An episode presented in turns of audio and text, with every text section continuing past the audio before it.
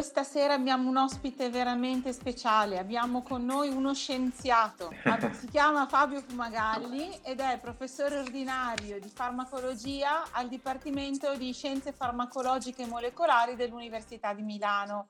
Benvenuto Fabio. Grazie, grazie mille dell'invito. Allora partiamo subito con le domande. Perché ha scelto di fare lo scienziato? Eh, questa è una bella domanda ehm, a cui non è facile rispondere perché eh, diciamo che fare lo, lo, scienziato, diciamo fare il ricercatore scienziato magari è una parola un po' troppo grande, lasciamola a premi Nobel oppure a persone di quel livello. Diciamo fare il ricercatore.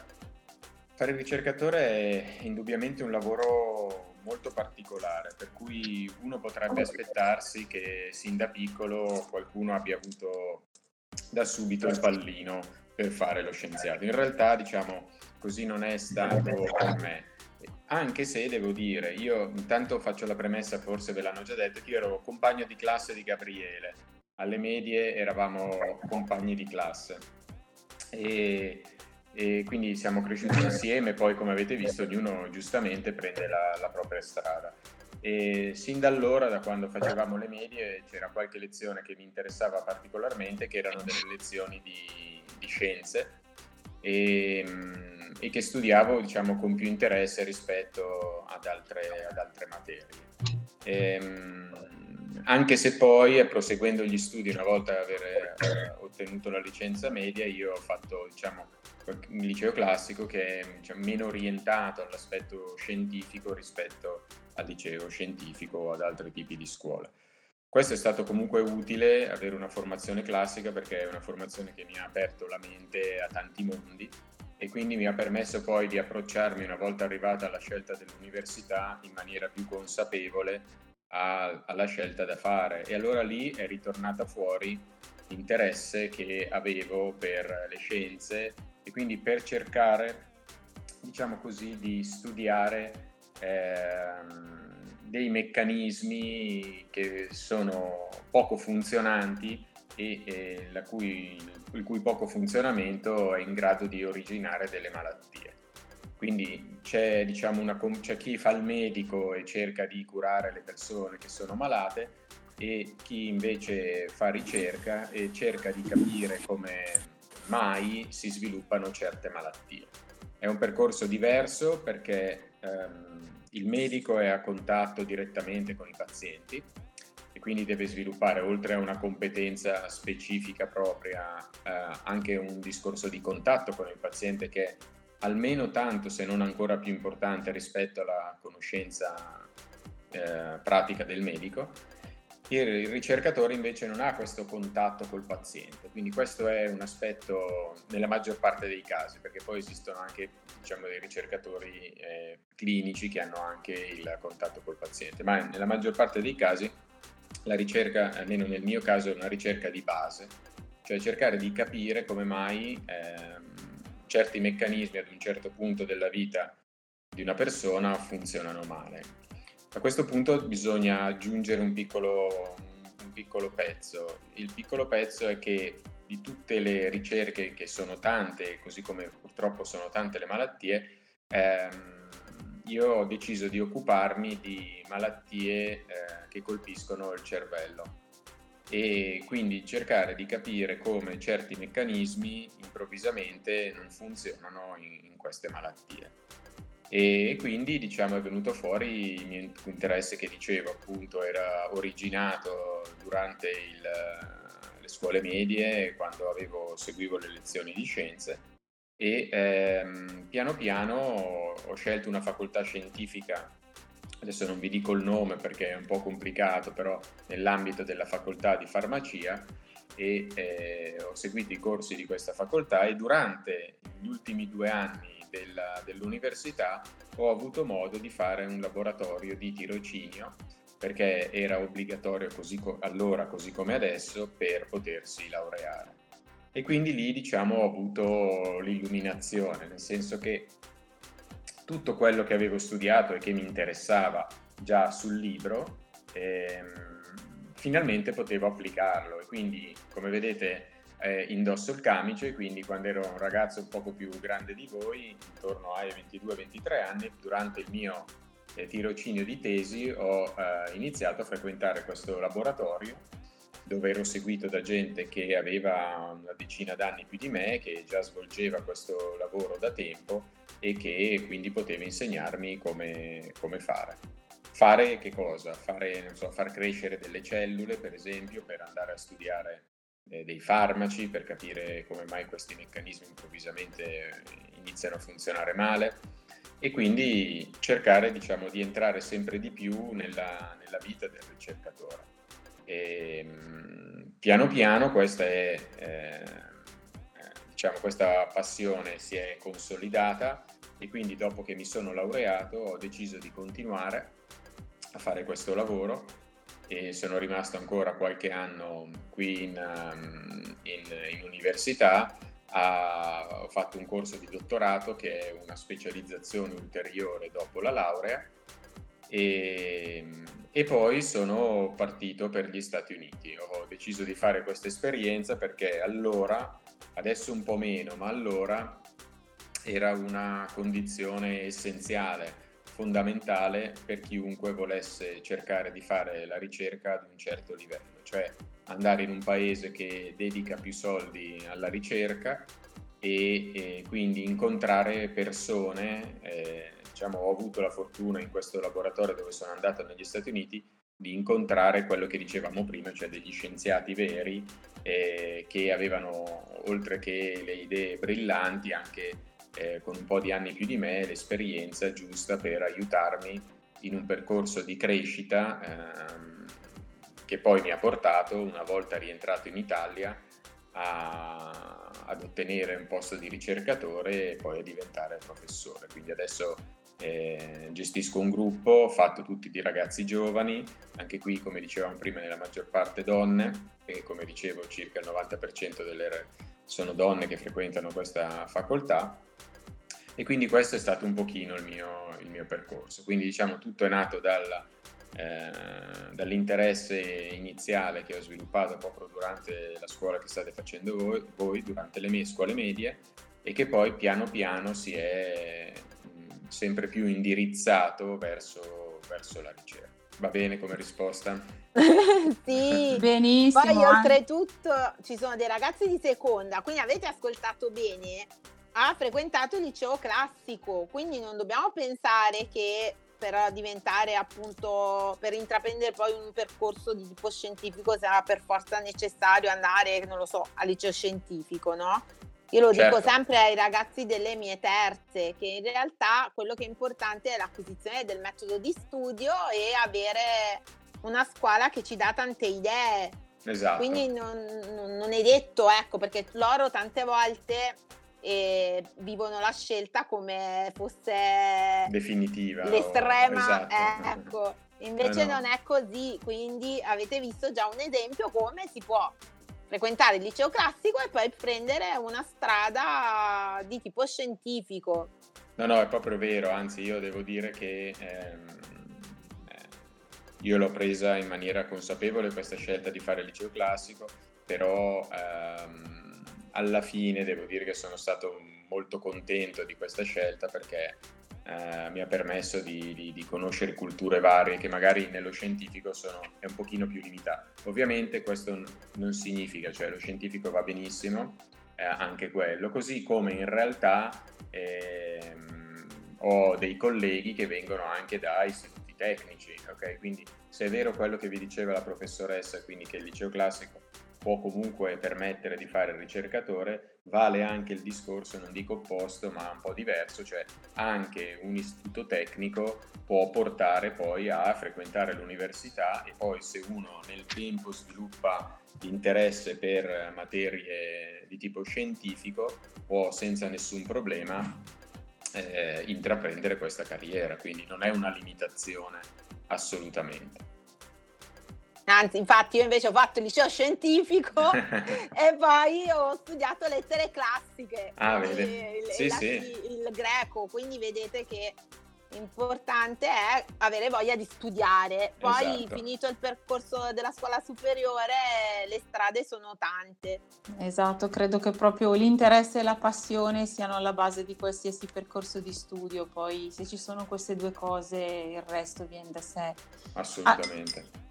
Altre domande? Allora, io qua ho le domande, sì, però in ordine. C'è prima Sì, Rachele. Vai, Rachele. Lei è uno scienziato, giusto? Cioè, mm, Sì, un, ricercatore, sì. Eh sì, ma cioè, di specifico mi... Cioè, non so se era già fatta la domanda, ma cosa c'è di specifico? Sì, Cosa allora, fa? spe- specifico, allora, eh, io sono stato un po' vago perché non è proprio, diciamo così, semplice spiegarlo, soprattutto a dei ragazzi giovani come voi. Comunque ci provo.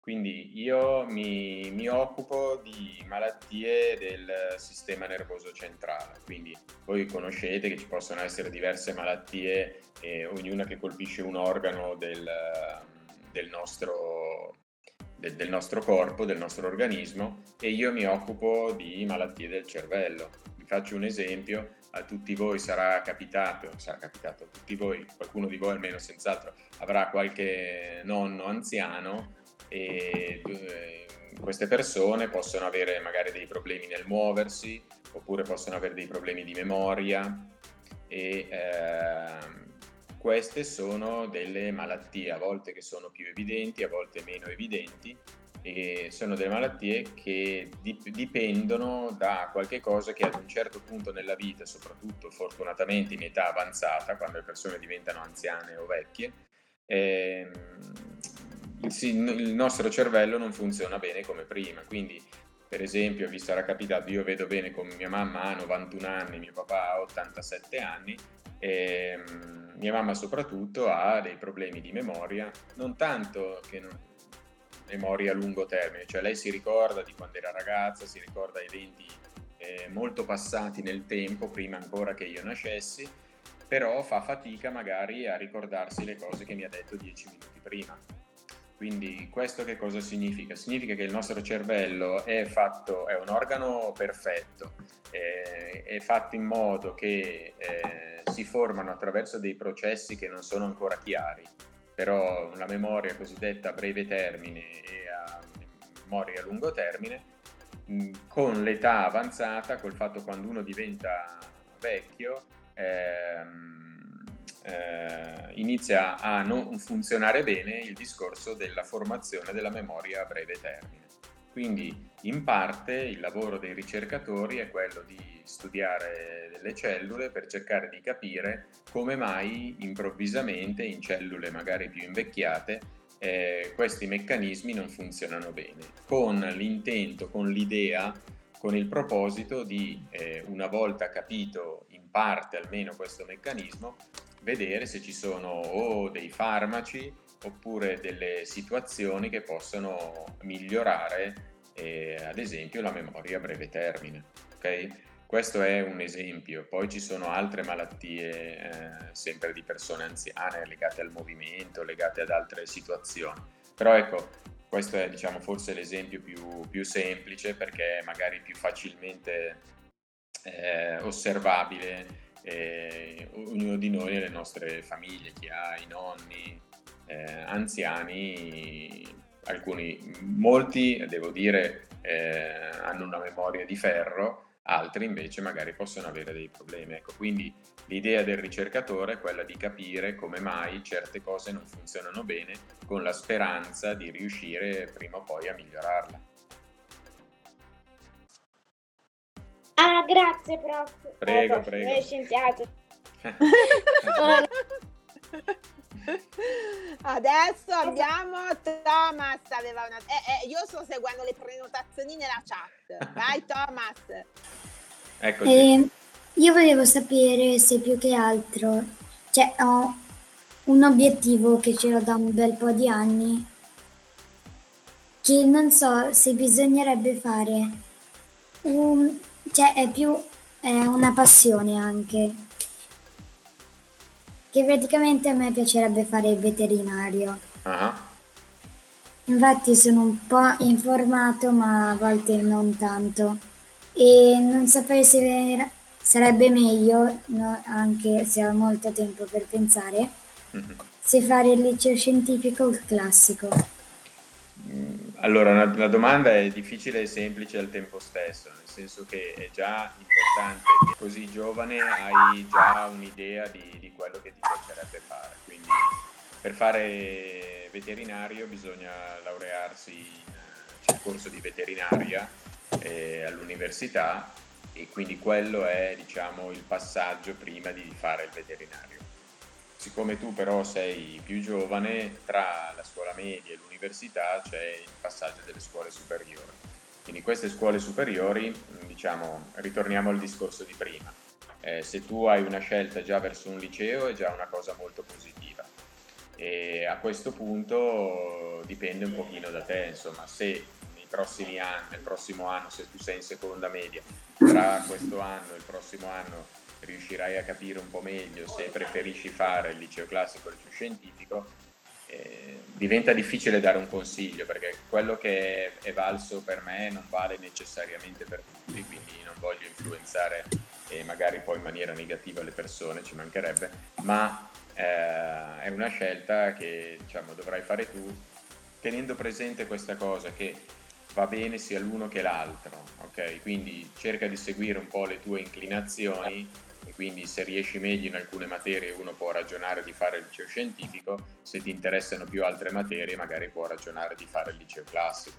Però il risultato finale, come diceva prima la professoressa, è quello di l'importante avere voglia di sacrificarsi, di studiare, di imparare un metodo di studio perché poi la, la volontà, la capacità di sacrificarti e il metodo di studio sono quelli che ti accompagneranno durante l'università. Poi uno si dimenticherà anche delle cose fatte al liceo, poco importa quello. Eh, è importante però, la cosa importante che ti rimanga è appunto il fatto di aver capito che se studi impari tante cose, migliori come persona e quindi poi, poi più facilmente avvicinarti allo studio dell'università. Questo è un aspetto importante. Se poi impari anche un metodo di studio, questo è fondamentale perché all'università ci sarà da studiare un po' di più rispetto alle scuole medie o, o al liceo e quindi ehm, se tu hai un metodo di studio, anche se hai di più da studiare, riuscirai a studiare eh, bene senza perdere troppo tempo. Okay? Perché il problema dell'università è che spesso le persone eh, si perdono okay? Eh, per strada. E perché si perdono per strada? Perché voi adesso avete qualcosa che magari non vi piace molto, nel senso che ogni giorno andate, avete un insegnante che vi dice domani devi fare questo, domani interrogo in scienze, poi domani interrogo in storia, poi domani interrogo in italiano e quindi è, ricordo anch'io come quando eravamo con Gabriele al, alle scuole medie, magari è una cosa noiosa e uno dice ah oggi vorrei andare a fare questo invece devo studiare perché ho l'interrogazione. All'università questo non c'è più, cioè il professore fa una lezione di fronte a 100 persone e non dà i compiti, ok? Quindi uno deve aver imparato un modo suo di organizzarsi eh, e quindi di dire ok, io eh, anche se domani non sono interrogato devo studiare un po' e poi dopodomani ancora, dopodomani ancora e così via, perché altrimenti uno dopo un anno di università si trova a non aver neanche fatto un esame. E devo dire che questo io ricordo, se, faccio, se vado indietro nel tempo e ricordo i primi anni dell'università, tanti ragazzi bravi, intelligenti, eh, si sono persi per strada perché non si sapevano organizzare. Eh, quindi non è che non erano bravi, non è che non avevano voglia di studiare, ma non si sapevano organizzare. Questo poi servirà anche moltissimo nel lavoro, perché poi anche una volta che uno è laureato e inizia a lavorare, il lavoro lo puoi fare meglio o peggio anche in base alle tue capacità sicuramente, ma io ritengo che la capacità di organizzarsi sia fondamentale. Quindi per studiare all'università, diciamo, è, la difficoltà dell'università, dal mio punto di vista, sta proprio in quello, cioè sta nella capacità di organizzarsi. Se uno ce l'ha e ha imparato un metodo di studio durante la scuola, eh, si laurea, sicuramente. Che dici Thomas? Grazie. Niente, prego, prego.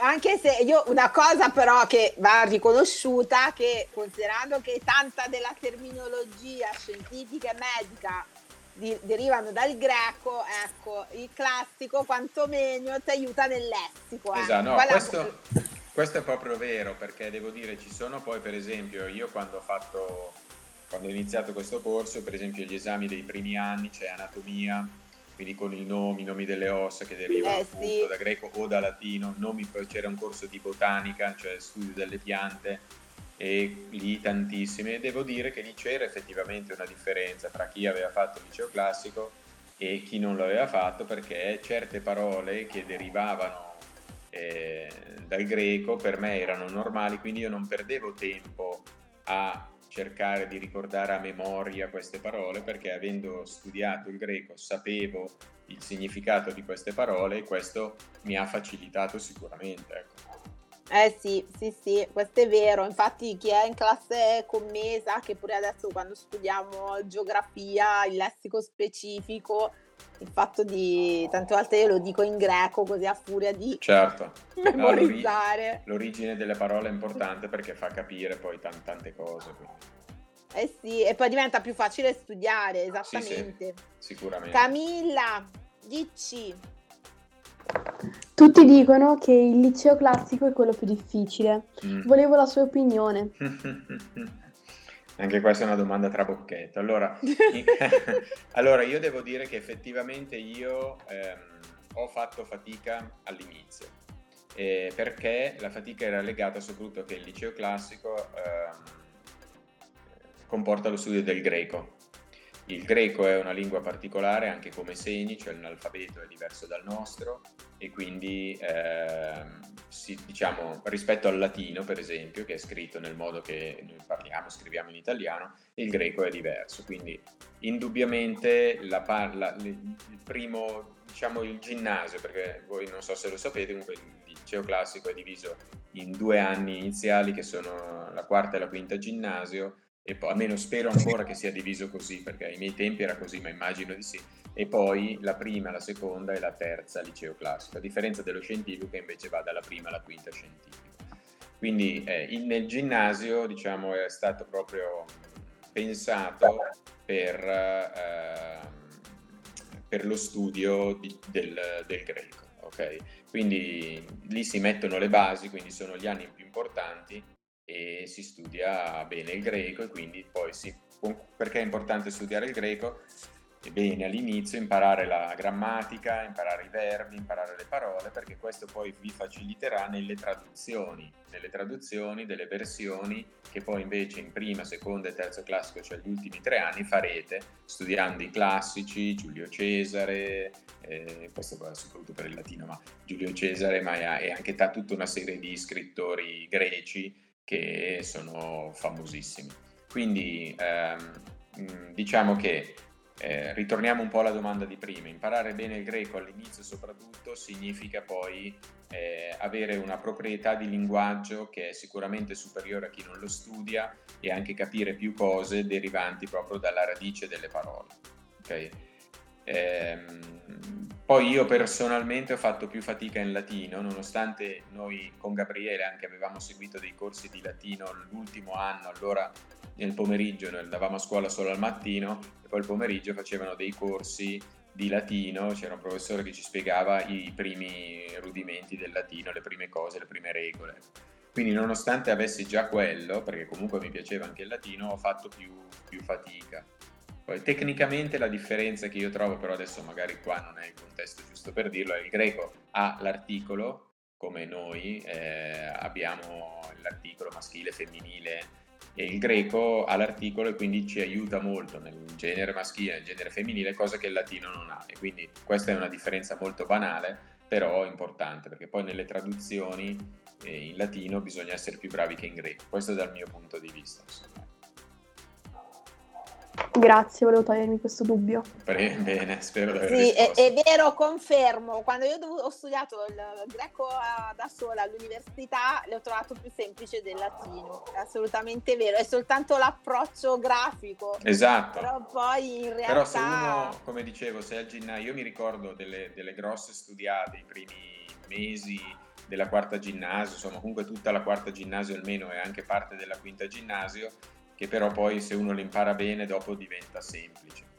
Tant'è che alla maturità, quando era uscita la versione, allora adesso non, ormai la maturità adesso è stravolta rispetto ai miei tempi, ma, ma allora c'era la versione, vabbè, c'era il tema di italiano, quello vale per tutte le classi di tutti, ma poi c'era una versione o greca o latina. Quell'anno uscì quella greca e io ero molto contento perché eh, ero, mi sentivo più, più tranquillo nelle traduzioni di greco. Ecco, quindi Anita, Ci sono. Eccoci. Allora, eh, una domanda non so se c'è una risposta, però eh, nel suo percorso di studi qual è stata la materia che le è risultata più difficile studiare e capire? Allora, per me è molto semplice rispondere, la matematica. Stata in assoluto la... che era anche una delle ragioni per cui poi alla fine avevo fatto liceo classico. Ecco quindi per, diciamo, per liberarmi della matematica. In realtà me la, me la sono poi ritrovata eh, proprio il primo anno dell'università, avevo matematica e anche fisica eh, il primo anno, quindi, però ecco, anche lì devo dire che rispetto a quando la studiavo alle medie dal liceo, che facevo più fatica, avendo imparato comunque un, un metodo che ho applicato anche alla matematica, sono riuscito a passare poi l'esame, diciamo, abbastanza tranquillamente. Ecco. È stato uno dei pochi esami che ho ripetuto, però diciamo perché comunque avevo eh, il livello del corso universitario ovviamente è più alto e quindi mi serviva un pochino più di tempo per studiarlo, però poi il secondo tentativo l'ho passato tranquillamente, ho preso anche un bel voto. La matematica serve poi a studiare anche la fisica e quindi poi ho passato abbastanza tranquillamente anche l'esame di fisica. Il secondo anno avevo un altro esame di chimica fisica che quindi metteva in, in, insieme altre competenze, però anche quello l'ho passato bene. Questo proprio la testimonianza che pur non essendo diciamo particolarmente portato per studi di calcolo o cose di questo tipo, ehm, in realtà sono riuscito a farlo senza problemi, per poi dedicarmi alle cose che mi piacevano di più. Ecco. Poi avevo un'altra domanda. Sì. Uh, prima dice, aveva detto che studiava le malattie uh, del cervello, mm-hmm. ma uh, tende anche per esempio l'Alzheimer. Mm-hmm. Proprio quello, sì sì. Allora, eh, quando parlavo di memoria, sicuramente la malattia del cervello che si chiama una malattia neurodegenerativa perché eh, comporta la morte di cellule del nostro cervello è, è proprio l'Alzheimer. Ce ne sono altre di, di malattie, però diciamo quella che colpisce una percentuale più elevata di persone anziane è, è, l'Alzheimer. Quindi non tutte le malattie della memoria sono Alzheimer. Eh, ci sono, eh, per semplificare si parla di Alzheimer perché ci sono tanti sottotipi di malattie, ognuna con una sua caratteristica. Dovete tener conto, questo lo dico sempre ai miei studenti, che noi raccontiamo eh, delle cose sulle malattie, però poi quello che eh, è importante, che deve essere centrale, è il paziente, quindi con la sua storia, con la sua situazione e con la sua malattia. Ogni malattia è, div- è la stessa malattia, ma in persone diverse diventa una malattia diversa.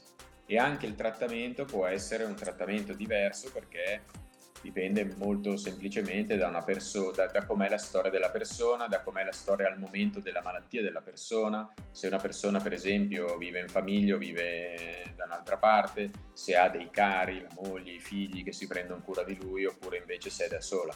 E quindi ci sono tante declinazioni della malattia, tanti modi di esprimersi della malattia che dipendono anche da quello che viene chiamato il contesto, cioè l'ambiente in cui la persona, in cui la persona vive. Però sicuramente sì, l'Alzheimer è, una di queste malattie. Perché mio nonno ne soffre, quindi mm-hmm. cioè sapevo. Sì, sì, purtroppo non è una cosa comune. Ok, Anita. Grazie mille. Prego, ci mancherebbe. Tocca ad Alice. Qual è stata la malattia che la, eh, qual è stata la malattia che li ha colpito di più? Nel senso di Mm, nel senso quella più forte. Quella più grave? Sì, mm. che le ha colpito di più. Mm. Allora, mm, in realtà ecco, questa è una domanda che magari eh, sarebbe più corretto porla a un medico, perché il medico, come dicevo all'inizio, no, no, è giusta come domanda, ci mancherebbe, sì. però è il medico perché il medico ha contatto con i pazienti, cosa che io nel mio lavoro di ricercatore di base in realtà non, non ho di, di contatto. Eh, però effettivamente si deve, ci, sono tante cose da considerare e quindi eh, io ho fatto un esempio nel morbo di Alzheimer, la malattia di Alzheimer, e che è della memoria, però poi ci sono tante altre malattie, per esempio c'è un'altra malattia che è il morbo di Parkinson, in cui invece il cervello della, della persona funziona bene, però la persona ha dei tremori alle mani o alle gambe, non riesce a camminare bene, anche gesti semplici come quello di portare un bicchiere d'acqua alla bocca e non riesce a farlo bene perché tremandogli la mano il bicchiere eh, si, si svuota e quindi in realtà è difficile, non esiste una malattia più grave di un'altra dal mio punto di vista eh, di ricercatore e soprattutto queste malattie che sono molto gravi in assoluto sono più o meno sullo stesso piano. Ecco. E io vorrei fare il liceo classico perché mi piace molto eh, con i greci, queste materie qui. Non ho capito. Però perché... vorrei fare anche l'artistico. Uh-huh. Cioè mi piacciono molto i greci o anche la lingua greca, mm. eh, cioè le cose che si fanno al liceo classico. Però, Però vorrei fare... Esatto, il problema è che non so proprio farlo, cioè... Non sai disegnare o non, non eh... sai che cosa fare? No, proprio non cioè so cosa fare, mi viene sempre tutto male, cioè anche se mi impegno, quindi sono più, diciamo, disposta a fare il liceo classico perché non mi vengono. allora, io ti posso dire che anch'io ero un, eh, un disastro, anche sempre ricordando i i trascorsi, il passato anche con Gabriele che voi avete conosciuto. Eh, avevamo una professoressa di disegno molto particolare e io ero fra quelli che, che non, di, di, cui non si ricordava mai perché disegnavo male. Tant'è che mio fratello, che poi è, che è un po' più giovane di me, di parecchi anni, ha fatto la stessa scuola media che abbiamo fatto io e Gabriele e eh, lui ha die- quasi dieci anni meno di me. E, ricordo che quando lui era in seconda media c'era una riunione delle, con le maestre nel pomeriggio, con le professoresse nel pomeriggio e ehm, mio papà e mia mamma non potevano andare, avevano mandato me perché lui aveva 12 anni e ne avevo 22, all'università ero andato io ed era stato curioso perché ero andato a parlare di mio fratello con alcune delle professoresse che erano state mie professoresse dieci anni prima. E, e, fra cui c'era questa professoressa di disegno, quindi quando io mi sono avvicinata a lei per parlare, eh, lei mi ha detto che ero stato un suo allievo, non si ricordava di me, perché per mentre si ricordava di Gabriele, per esempio.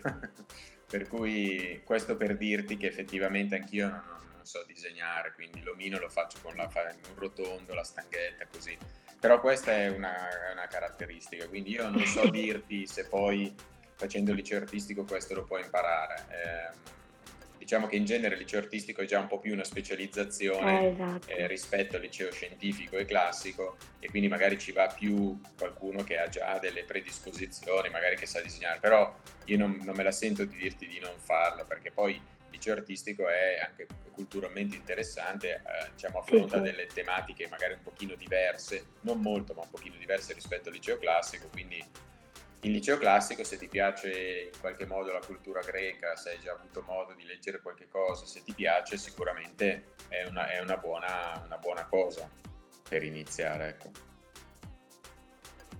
Eh, io volevo, volevo, dire una cosa prima di farle la domanda, che è vero quello che stavate dicendo prima, perché per esempio mia mamma ha fatto il classico e dopo ha mm-hmm. fatto la commercialista.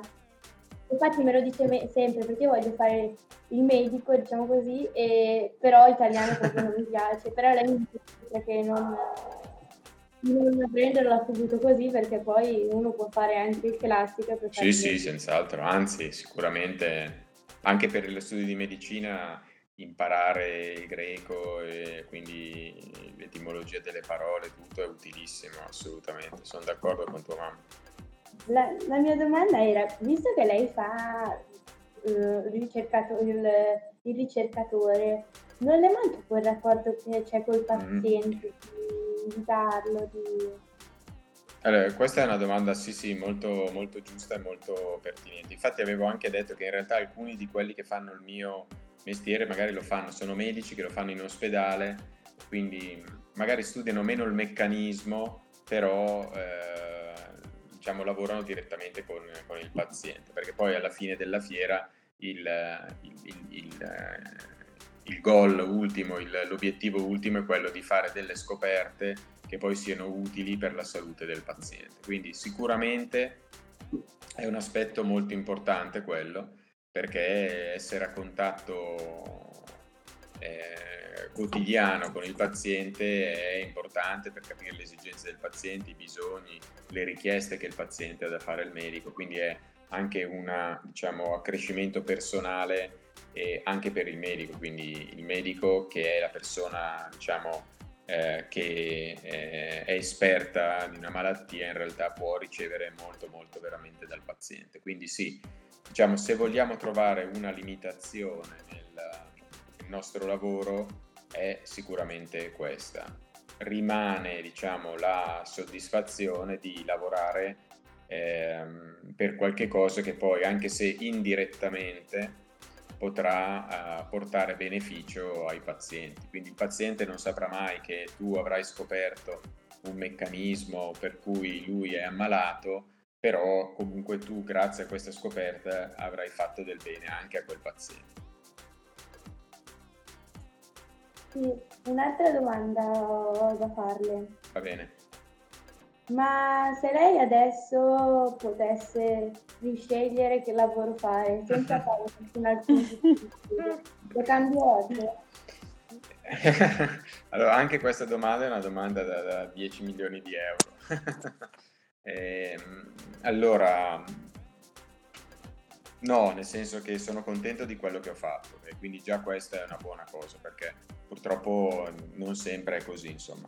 Quindi ho avuto la fortuna di poter fare lo studio che volevo, di poter continuare a fare lo studio che volevo e ho fatto anche grazie a questo lavoro un'esperienza di cinque anni negli Stati Uniti, in America, che mi è servita molto come persona, mi è servita per incontrare persone che hanno culture diverse, quindi migliorare anche io indirettamente come persona. E quindi devo dire che ehm, obiettivamente come persona devo anche molto a questo lavoro. Quindi no, anche perché adesso io faccio il ricercatore, però ormai ehm, progredendo nella carriera e ahimè con l'età, ehm, diciamo il mio compito adesso è più che altro quello di sono professore e quindi di insegnare ai, a, a, chi si iscrive all'università. Quindi questo è un ulteriore arricchimento, perché è vero che, come dicevamo prima, grazie alla tua domanda, mi manca il contatto con il paziente, però questo lavoro mi ha permesso di ehm, rimanere a contatto con i giovani e questo è un aspetto molto, molto importante. È chiaro che il mio contatto con i giovani è diverso dal contatto delle vostre professoresse perché il mio contatto con i giovani è con dei giovani che hanno un po' più di anni di voi e quindi sono dei giovani più formati, quindi è più un contatto di tipo più tecnico, quindi inerente alla materia che io studio, eh, scusate, che io insegno. Ok?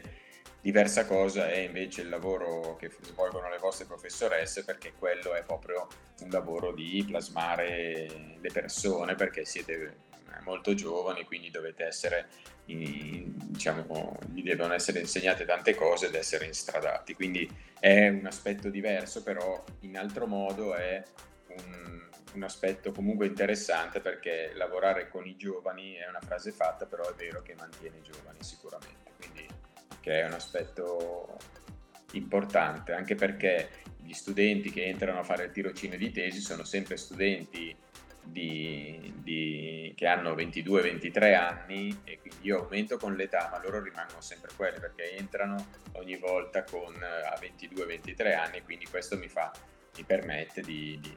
E poi è anche bello perché nel laboratorio quindi abbiamo persone diverse, i tirocinanti appena entrati di 22-23 anni, quelli che si sono già laureati, magari stanno facendo un dottorato di ricerca, una specializzazione che ne hanno 27-28, i ricercatori che magari vanno all'estero e tornano che ne hanno 33-34, quindi diciamo mi permette di rimanere a contatto con persone di varietà ma comunque giovani.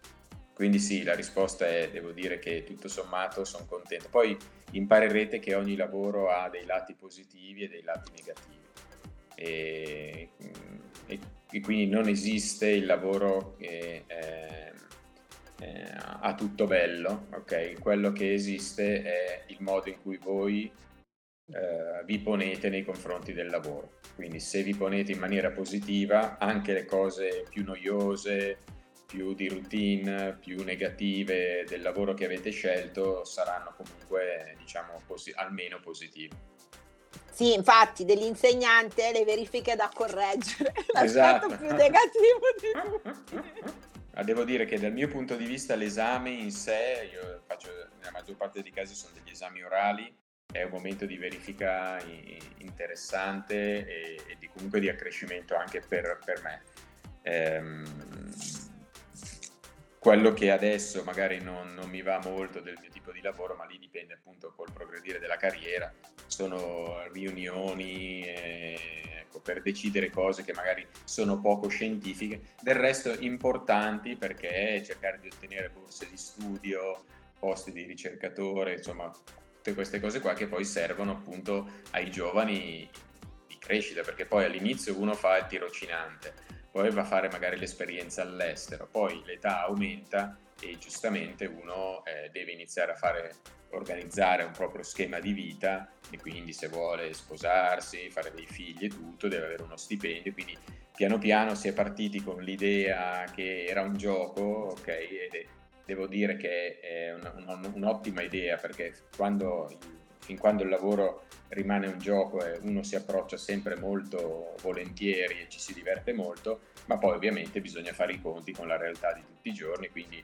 eh, diciamo anche queste cose che faccio adesso devono essere lette in una visione positiva perché permettono appunto ai giovani poi di avere uno stipendio, un salario e così via, e quindi di poter programmare la propria vita. Insomma. Vai Sofia. Ciao, eh, volevo chiedere, non c'entra molto, però volevo chiedere eh, cos'è la eh, so- sociopatia. Eh, eh eh, non riesco. Psico- psicoterapia, no? Eh, sì. Mm, vabbè, allora, la, allora, sociopatie siamo già in un termine molto, diciamo così, molto specialistico, ok? Quindi è appunto una parola che ha una componente, visto tutto quello che ci stavamo dicendo, che deriva dal, dal greco. Okay? Quindi ehm, è fondamentalmente, per quello che ne so io, una, qualche cosa che è legato, quindi una patologia, un potenziale problema derivante dall'interazione con il sociale.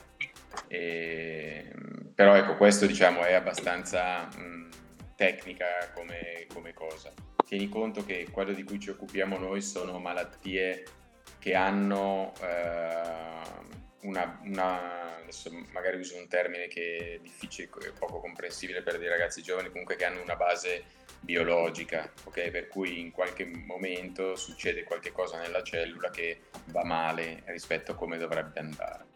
Qui entriamo più proprio in un aspetto di tipo comportamentale, in un aspetto di ambiente, di interazione con gli altri, quindi diciamo che forse è una domanda che dovrebbe essere posta più...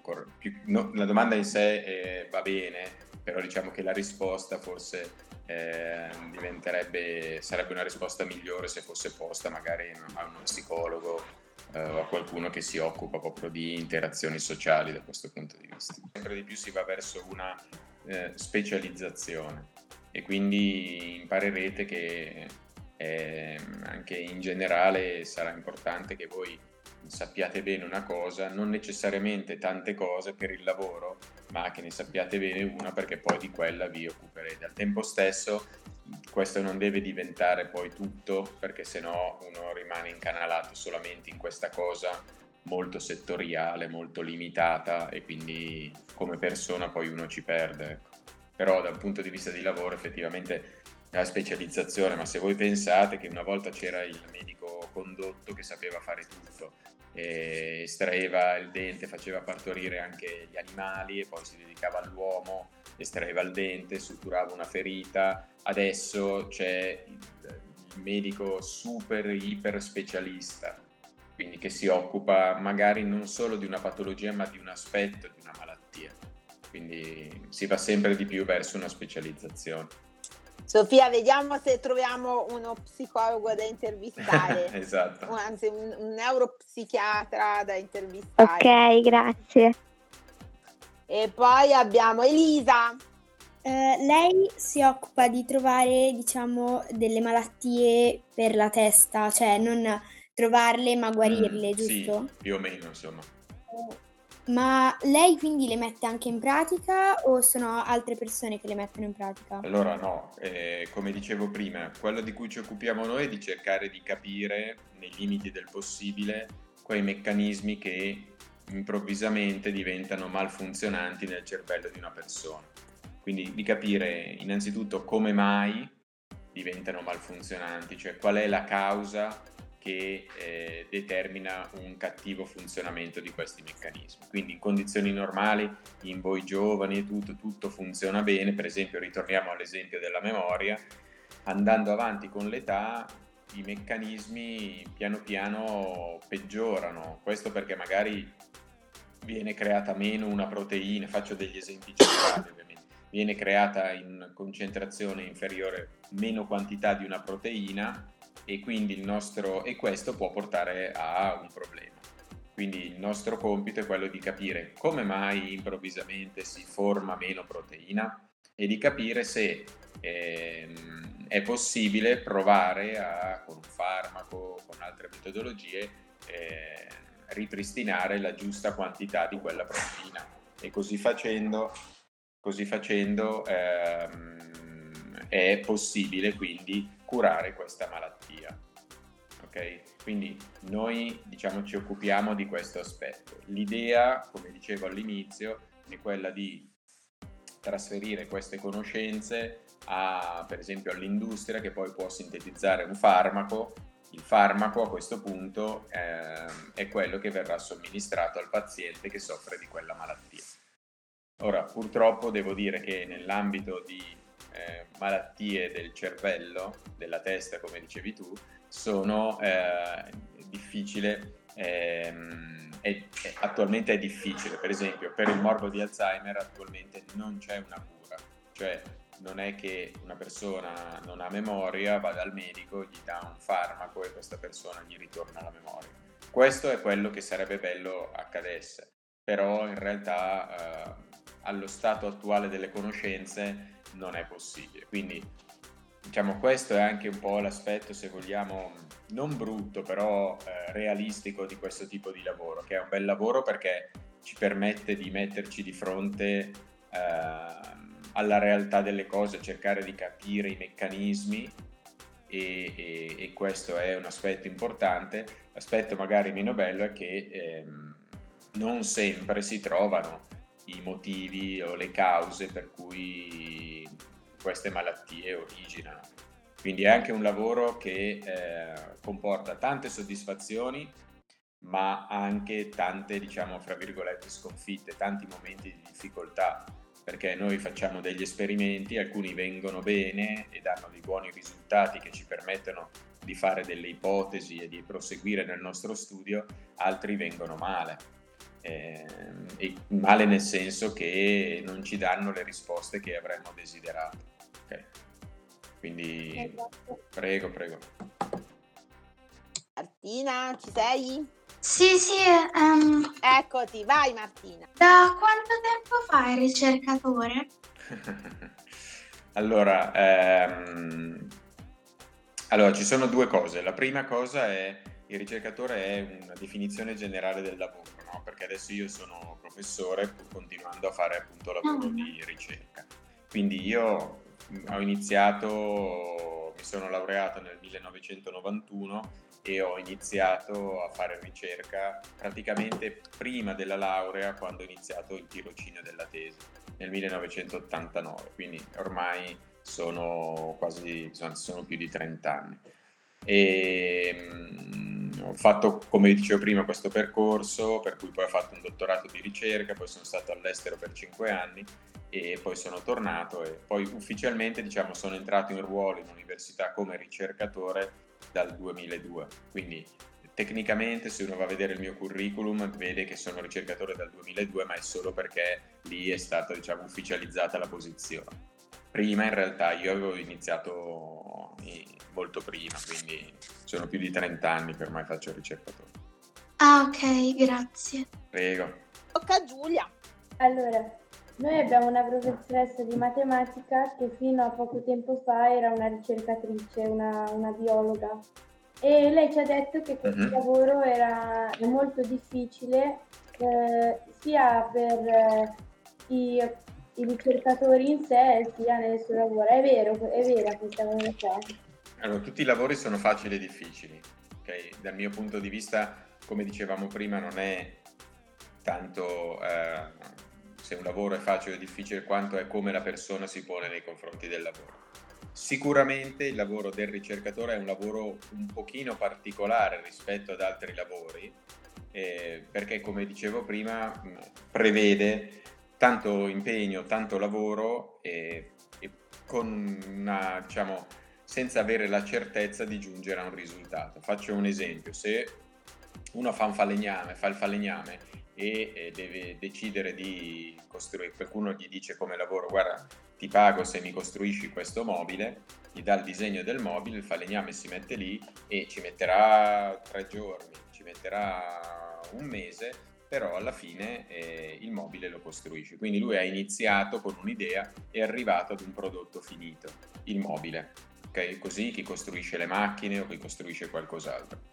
Nel nostro lavoro è molto difficile perché uno parte dicendo io voglio capire il meccanismo di una malattia, nessuno ci riesce in un mese, ehm, nessuno ci riesce in un anno e uno può magari spendere tutta la vita del ricercatore senza capire il meccanismo di quella malattia. Questo non significa che ha lavorato male, che ha sprecato la, il, il, diciamo, il suo lavoro e così via, perché magari ha piano piano capito delle cose che dopo 30 anni saranno utili a qualcun altro per arrivare all'obiettivo che l'altra persona si era posta. Non so se mi sono spiegato, però mh, mm, noi non iniziamo la nostra giornata, non so se, se uno fa, per fare degli esempi, no? Se voi andate a mangiare in panetteria una focaccia, il, intanto che voi eh, alle 8 del mattino c'è stato qualcuno che si è svegliato alle 5 del mattino e ha fatto la focaccia Okay? Nel nostro caso è un po' diverso, cioè noi dobbiamo studiare, avere delle competenze e poi cercare e diciamo, mettere tutti noi, tutta la nostra volontà, capacità, fantasia, perché per il ricercatore è molto importante anche ipotizzare delle cose che sulla carta non sono magari così facili da vedere, no? per cui diciamo, i, gli scienziati, no? come li chiamavamo all'inizio, sono proprio quelli che hanno delle visioni che altri, le altre persone non hanno, vanno oltre le cose. Okay? E, il ricercatore si deve mettere lì, deve organizzare degli esperimenti e poi piano piano costruire eh, una storia per cercare di arrivare ad avere una risposta alla domanda che si è posta. Insomma, ecco. Quindi è come chi costruisce una casa, fare una pizza ci si mette mezz'ora, costruire una casa ci si mette anche magari degli anni, ok? perché devi iniziare a costruire bene le fondamenta, i primi mattoni, scegliere il materiale giusto, scegliere il, il, posto giusto dove iniziare a costruire la casa perché sia solida, perché non cada e tutte queste cose. Il ricercatore deve essere, è sicuramente una, una caratteristica che un ricercatore deve avere oltre alle doti per il lavoro è la pazienza. Quindi il ricercatore deve essere una persona paziente perché se uno non è paziente è meglio che faccia un altro lavoro quindi io eh, capisco e conosco, ho avuto tanti compagni di laboratorio prima quando ero un ragazzo e poi tante persone che hanno, la, che hanno lavorato con me eh, in laboratorio, dei ragazzi più giovani, che ad un certo punto sono andati a fare altri lavori perché intanto c'era tanta competizione, cioè tante persone volevano fare questo lavoro e poi perché ehm, magari uno poi si scoraggia perché dice ah, ho lavorato tre anni ma non ho ottenuto dei risultati. In realtà ehm, spesso fortunatamente si ottengono risultati, spesso si ottengono tanti risultati e ci sono a volte, a volte in cui va meno bene, però come vi dicevo prima è l'importante è come voi vi ponete di fronte al, al lavoro. E, e, poi ovviamente diciamo non tutti possono fare il ricercatore perché se tutti facessero il ricercatore poi non c'è chi fa altri lavori. Allora, io ho una domanda che non so se si può rispondere. Uh, se mai tipo stabilito degli obiettivi, tipo anche un po' di anni fa, che poi andando avanti non è mai riuscita a raggiungere? Mm. Io? Cioè, la domanda è rivolta a me, cioè se io... Sì, sì, certo. E noi abbiamo eh, più volte iniziato dei progetti su, su uh, alcune malattie partendo delle ipotesi e poi queste ipotesi eh, si sono verificate non corrette alla fine. Quindi questo è, è parte del lavoro di, di, ricercatore. Quindi quello che uno deve cercare di mettere è la competenza, la buona volontà, la, diciamo, l'onestà intellettuale di porsi delle domande corrette e nel tentativo di dare delle risposte che siano utili poi alla comunità questo non significa che eh, il lavoro sia un fallimento nel momento in cui non, non viene. Mi spiego, la scoperta è qualcosa che eh, ovviamente riempie di gioia il ricercatore, poi uno spera anche il malato perché vuol dire un passo avanti nelle conoscenze. Eh, a volte ci sono dei risultati negativi che sono comunque dei risultati. Okay? Quindi bisogna, bisogna considerare anche questo aspetto. Cioè, il risultato eh, è il risultato positivo, ma esiste anche un risultato negativo. Eh, questo non vuol dire il fallimento di, di, di, di un lavoro, di una ricerca, anzi, a volte è proprio da questo che poi si, si, si arriva, sa, avendo escluso un'ipotesi, ci si può concentrare su altre ipotesi che verosimilmente sono quelle che poi sono vere. Però ecco, come dicevo prima, di, ci vuole sicuramente forza, forza d'animo nel, nella persona perché non è un lavoro semplice, ci vuole molta pazienza. Mi è mai venuta in mente l'idea di abbandonare questo lavoro e che quella strada non era giusta per lei? Allora, questo penso che eh, se trovi una persona che ti dice di no, probabilmente ti, ti racconta una bugia, nel senso che eh, è normale che una persona, proprio per le difficoltà che incontra, si ponga delle domande, si ponga dei dubbi. Quindi chi, soprattutto nel nostro lavoro, chi non si pone del dubbio, eh, in generale nella vita, ma anche in questo lavoro, chi non si pone un dubbio, chi non si pone delle domande crescendo, eh, significa che in realtà non sta crescendo e quindi sicuramente ci sono stati dei momenti difficili. Ehm, personalmente devo dire che sono riuscito a superare questi momenti e quindi sono arrivato dove sono. Però è, è, è molto normale che, che una persona possa anche pensare di fare un altro lavoro. Io sicuramente avessi deciso di fare un altro lavoro, magari andando a lavorare in un'azienda, avrei avuto anche, magari avrei guadagnato anche più soldi. Ehm, uno poi arriva a un certo punto nella sua vita che deve fare anche delle scelte, cioè scegliere se vuole guadagnare di più, se ne ha la possibilità, oppure se scegliere di fare quello che gli piace, anche magari guadagnando di meno. E quindi diciamo che poi la scelta viene, viene da sé direttamente, non è, non è, stato facile, non è stato scusa, difficile scegliere di continuare a fare questo lavoro perché proprio non mi piaceva. Se avete altre domande fate pure, io posso stare qua. Io ho l'ultima domanda. Va bene. Proponerebbe il suo lavoro a, a, a noi? Cioè. Questa è una domanda molto... Questa è una domanda difficile, diciamo che va un po' oltre, no? Perché come vi dicevo prima, la speranza è quella di dare un esempio, di influenzare positivamente eh, una persona, soprattutto giovane come voi, che magari ha dei dubbi su quello di fare in futuro, però eh, al tempo stesso diventa difficile, nel senso, eh, io posso dire che è sicuramente un bel lavoro, posso dire che non voglio dire quello che non è vero, cioè non è un lavoro semplice, come abbiamo detto proprio rispondendo a tutti i vostri compagni, e quindi dicendo che non è un lavoro semplice significa che uno deve avere della forza di volontà, della costanza nell'andare avanti. Questo però è vero non solo per questo lavoro, ma è vero in tanti altri lavori, quindi nel lavoro delle vostre professoresse, nei lavori sicuramente dei vostri genitori e così via. Quindi la forza di volontà, la, la, costanza nell'impegno è una cosa che deve accompagnare una persona in tutta la sua vita, indipendentemente dal lavoro che fa.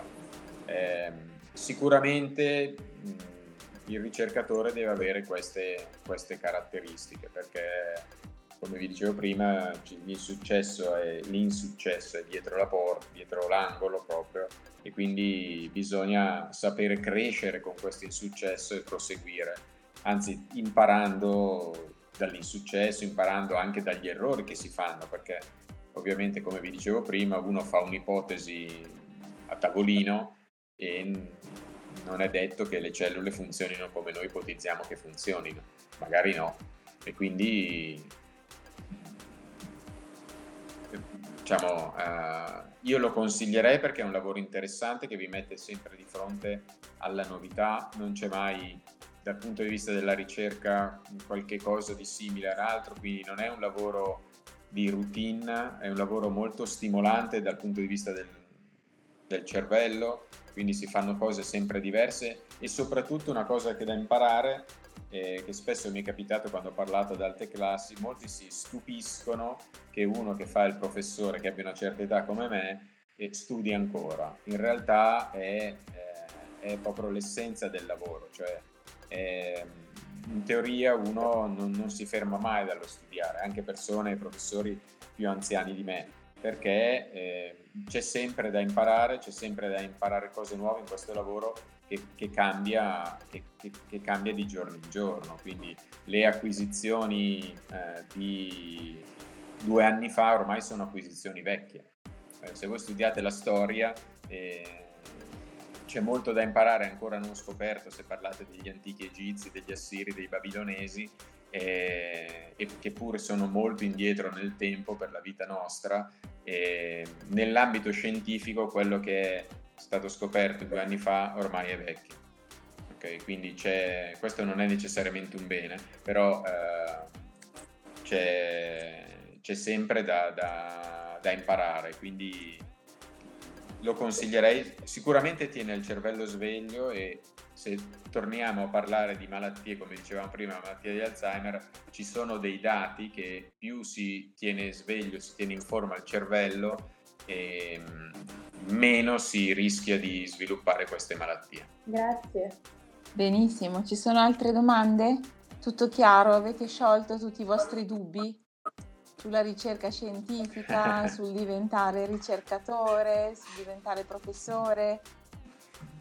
Eh, speriamo di avere stimolato in voi anche eh, la voglia di, di riuscire nelle cose in cui avete paura di non riuscire perché io credo, come diceva il professor Fumagalli, che con tanto impegno e tanta costanza e soprattutto con la voglia di far bene, poi i traguardi che si vogliono raggiungere nella vita si possono tranquillamente raggiungere. Sì, si faranno degli sbagli, si faranno degli errori, ci saranno dei momenti in salita, però l'importante è non mollare, tenere duro e poi le soddisfazioni arrivano di sicuro.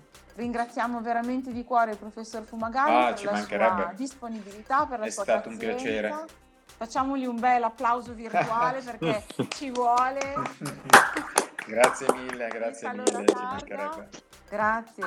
Arrivederci, Arrivederci, a tutti buona allora. Serata. Buona serata, buon appetito, buona grazie. domenica. Grazie. grazie.